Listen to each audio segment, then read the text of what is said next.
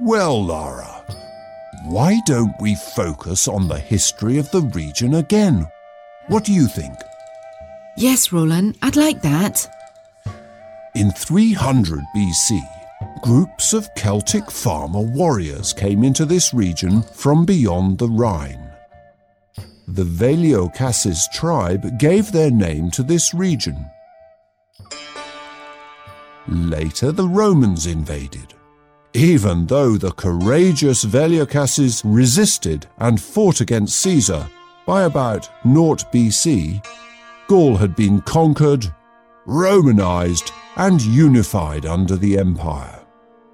Did the Romans stay long in Gaul? Clovis, king of the Franks, beat the last Roman army in Soissons.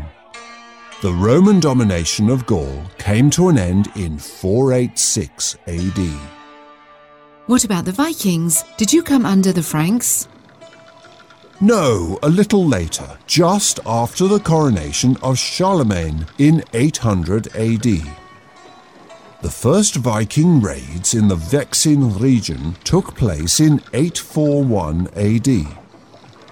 We came from Scandinavia and from our colonies in the British Isles.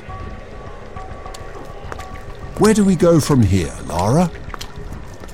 Be careful not to miss the first road on the right to go up to the castle. Keep following the yellow signs.